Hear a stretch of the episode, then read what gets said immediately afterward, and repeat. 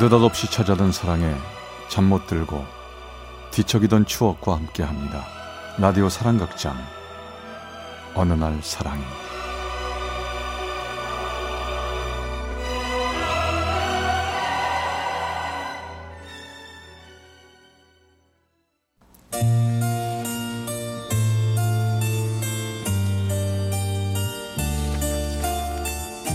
사랑의 체험수기 어느 날 사랑이 제 백칠십오화 그 소년의 눈빛.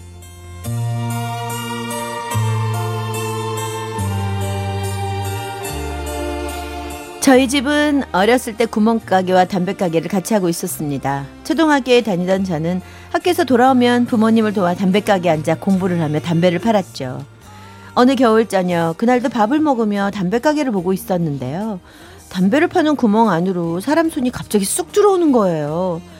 저는 놀라서 보고만 있었는데 갑자기 청자담배를 빼들고 누군가 달아나는 거였습니다. 저는 놀라서 맨발로 쫓아가기 시작했죠. 도둑이야! 도둑이야! 아저씨! 아저씨! 저 사람 좀 잡아주세요! 우리 담배 훔쳐갔어요! 담배 도둑은 저를 피해 골목으로 도망을 쳤고 저는 계속 그 도둑을 쫓아갔습니다. 도둑은 막다른 골목에 다다르자 담배를 저에게 던지고 도망을 치기 시작했고 얼마 못 가 무엇인가 걸려 넘어지고 말았죠. 아, 아. 전 가로등 밑에서 넘어진 그 도둑의 얼굴을 봤습니다. 그 도둑은 제 또래 소년이었어요.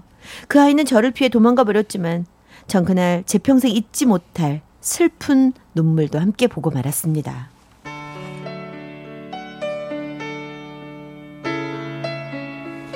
그런 일이 있고 난 후 전 학교를 오가다 담배를 훔쳤던 그 아이의 모습을 자주 보게 되었습니다. 전 그 아이의 모습을 또렷하게 기억했지만 그 아이는 절 전혀 알아보지 못하는 것 같았지요. 가로등 불빛 아래서 저만 그 아이를 보았나 봅니다. 오히려 다행이라는 생각이 들었죠. 유심히 보니 그 아이는 우리 집에서 그리 멀지 않은 낡은 집에서 살고 있었습니다. 엄마, 저쪽 삼거리 낡은 집에 누가 사는지 알아? 알지, 그럼. 세 식구가 산대던데. 아빠는 안 계신 것 같고 엄마가 남매를 키우면서 산대. 근데 애들이 형편이 어려워도 공부를 또 그렇게 잘한다더라. 근데 그건 왜 물어보니? 아니 뭐 그냥요.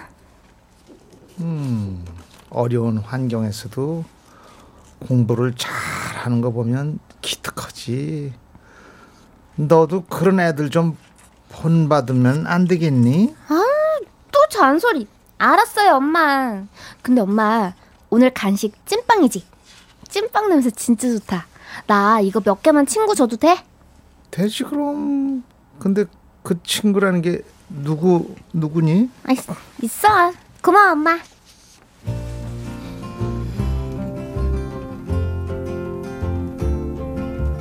전 엄마가 찐빵이나 과일 같은 걸 간식으로 주시면 그 아이 집 문고리에다 걸어놓고는 달아나곤 했습니다. 어린 마음에 그 아이가 불쌍해 돕고 싶었었나 봐요. 속도 모르는 엄마는 돈, 동생 간식도 제가 다 먹은 줄 알고 야단도 치셨지만 전 진실을 말하지 않았습니다. 왠지 그 아이에게 마음이 쓰였거든요. 그렇게 세월은 흘러 저는 성인이 됐고 은행에서 일을 하게 되었습니다. 어느 봄날이었어요. 이해원 씨. 네네. 저기 저 인사하세요. 앞으로 우리들이랑 자주 뵙게 될 거래처 분들이십니다. 아, 예. 반갑습니다. 앞으로 잘 부탁드립니다. 정지훈입니다. 이번에 발령받았는데 앞으로 잘 좀 부탁하겠습니다. 아, 그리고 저희 부서가 많이 도움을 받아야 할 것 같은데요. 전요. 그 사람을 보는 순간 놀라서 몸이 얼어붙는 것만 같았습니다. 그 사람은 바로 어린 시절 담배를 훔쳤던 그 아이였거든요. 고등학교 때 먼발치에서 본 게 마지막이었는데 그 사람은 아주 잘 자라 좋은 직장에서 일하고 있었고 아주 멋지게 변해 있었습니다. 서로 같이 도와서 일할 게 많을 겁니다. 저 친하게들 지내면서 잘 해보세요. 아, 그런 의미에서 오늘 저녁 식사 어때요? 제가 근사한 곳에서 대접하겠습니다.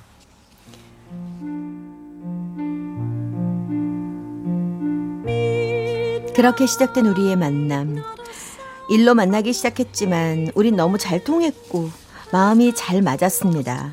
한 번, 두 번 밥도 먹고 커피도 마시고 영화도 같이 보면서 우린 조금씩 친해지게 됐죠. 전 어릴 적 그 아이와 다시 만난다는 게 정말 꿈만 같았습니다. 하지만 전혀 아는 척은 하지 않았어요. 아니, 할 수가 없었죠. 혜원 씨를 만나면 왠지 편해요. 왜 그럴까요? 글쎄요. 왜 그럴까요? 마치 오래전부터 알던 사람처럼 편합니다. 일을 떠나서 진지하게 만나보고 싶은데 혜원 씨 허락해 줄 거죠? 허락이 필요한가요? 난 이미 허락한 것 같은데. 우리 잘 만나봐요. 고마워요. 내 마음 받아줘서. 좋은 남자친구 될게요.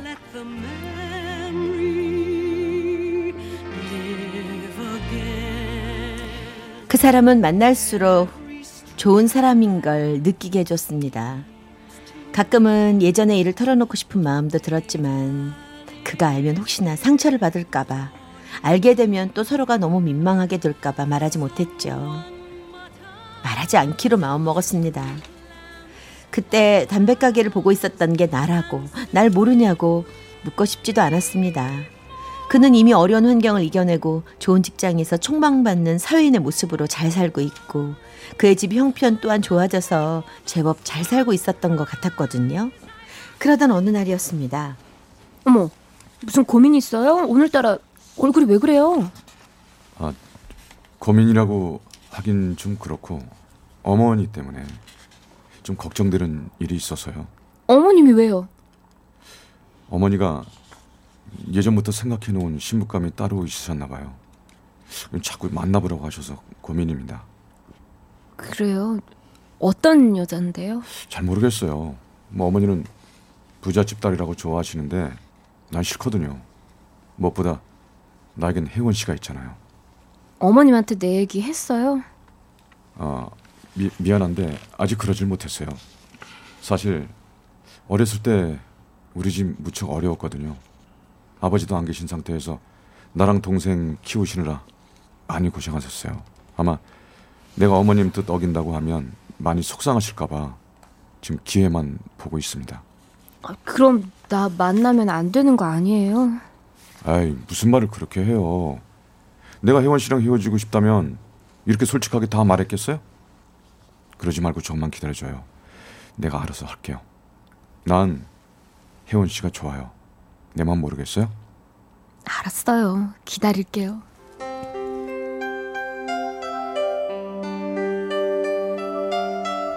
그러나 시간이 갈수록 그 사람의 고민은 점점 깊어가는 것만 같았습니다.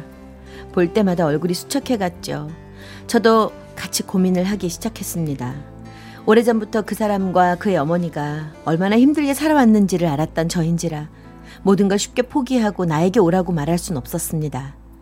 정말 그 사람을 사랑한다면, 정말 사랑한다면 그냥 보내줘야 하는 게 아닌가 하는 생각이 점점 들기 시작했죠. 혜원 씨, 나예요. 왜 전화 안 받아요? 네? 그때 한 우리 어머니 얘기 때문에 그래요? 아니에요. 요즘 일 때문에 피곤해서 그래요. 저기 우리 주말에 어디 바람 쐬러 갈까요? 아니면 영화 볼래요? 내가 예매해 놓을게요. 아니요, 좀 쉴래요. 제가 다시 연락할 때까지 전화하지 마세요. 저는 점점 그와 거리를 두기 시작했고 만나지도 전화도 받지 않았습니다. 며칠 후 그는 퇴근길 버스 정류장에서 저를 기다리고 있더군요. 어디 가서 얘기 좀 해요. 부탁이에요. 할 얘기 없어요. 아니, 갑자기 왜 이러는 거예요? 나 정말 힘들어요. 이럴 때일수록 혜원 씨가 곁에 있어줘야 되는 거 아니에요? 나보고 어쩌라고요. 내가 다른 여자를 좋아하는 게 아니고 단지 어머님의 뜻일 뿐이라고 말했잖아요. 당신이 어떤 여자를 만나든지 난 상관없어요. 아니, 그게 무슨 말이죠? 나 다른 남자 생겼어요. 뭐, 뭐라고요? 다, 다른 남자? 진짜? 저 그 사람 좋아해요. 그래서 당신하고 헤어지려고 하는 거니까 당신도 이제 나 잊어요 그냥. 뭐라고요? 아, 갑자기 어떻게 그래요? 아니죠. 거짓말이죠. 그쵸? 맞죠? 거짓말이죠. 거짓말 아니에요. 나 믿지 말아요.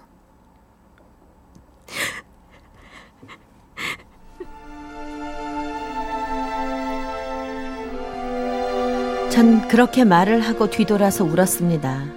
울다 걷고 또 울다 걷고 그렇게 한참 동안을 걸었습니다. 오랜 세월 가슴에서 떠나보내지 못했던 그 눈빛, 이렇게 만난 그를 떠나보내야 한다는 사실에 가슴이 미어지는 듯 아팠지만 그를 위해 결단을 내려야 한다는 생각뿐이었습니다.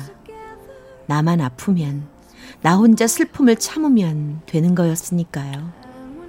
이혜원 씨, 우리랑 거래하던 담당 직원이요, 바꿨대요. 혜원 씨랑 잘 지내던 것 같은데 아니었나? 어휴, 잘 지내긴요. 그냥 거래처 직원일 뿐이에요. 아, 그래요? 하긴 남녀 일이라는 게 당사자밖에 모르는 거지요. 일이나 지장 없게 잘 하라고요. 그 사람은 자기 밑에 사람을 보내 저와 일을 하게 했고 저도 시간이 모든 걸 해결해 주기를 바라고 있었습니다. 그러던 어느 날이었죠. 퇴근을 하는데 누군가 서 있는 게 보였습니다. 그였습니다.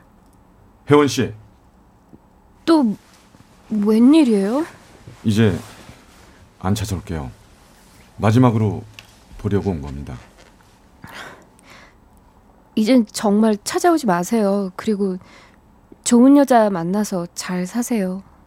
진심이죠? 네, 그럼요. 너무 아쉽습니다. 이렇게 끝나다니. 아, 저, 저 약속 있어요. 가볼게요.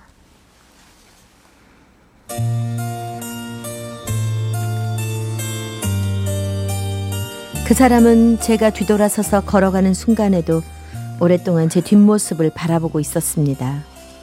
저는 몇 번이나 뒤돌아보고 싶었지만 돌아보지 않았습니다. 오랜 세월이 지나 어느덧 제 나이도 쉰셋이 되었습니다.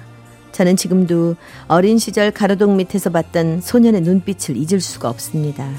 하지만 이제 모든 건 추억일 뿐 지나간 세월과 함께 그 사람도 그 어린 시절의 소년도 제 마음속에서 떠나보내고 싶습니다.